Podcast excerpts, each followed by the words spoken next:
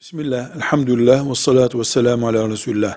Ta eski ulemamızdan itibaren kadınların küpe takmak için kulaklarını delmesinin caiz olabileceği konusunda görüş vardır. Yani kadınların kulaklarını delmelerinde ve oraya süs malzemesi takmalarında bir sakınca yok.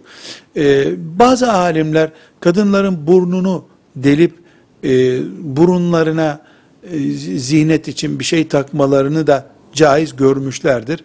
Ona benzeterek kadınların dudak altlarında filan e, taktıkları zinetin de ve delerek taktıkları zinetin de caiz olacağı belki söylenebilir ama burada çok önemli bir ayrıntı var. Kadının mesela göbeğini deldirip göbeğine bir zinet takması ancak evli kadının kocasına güzel görünmek için yapabileceği bir şey olabilir. Yani mahrem bölgesini delmesinin anlamı olmaz.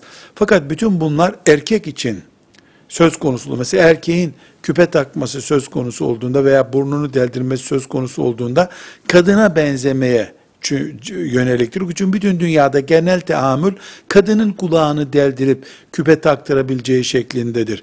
Erkeklerde nadirattandır. Bu erkek bunu yaptığında kadına benzemiş olur. Kadına benzemek ise Resulullah sallallahu aleyhi ve sellemin erkeğe yasakladığı şeylerdendir. Tıpkı erkeğe benzemeyi kadına yasakladığı gibi. Velhamdülillahi Rabbil Alemin.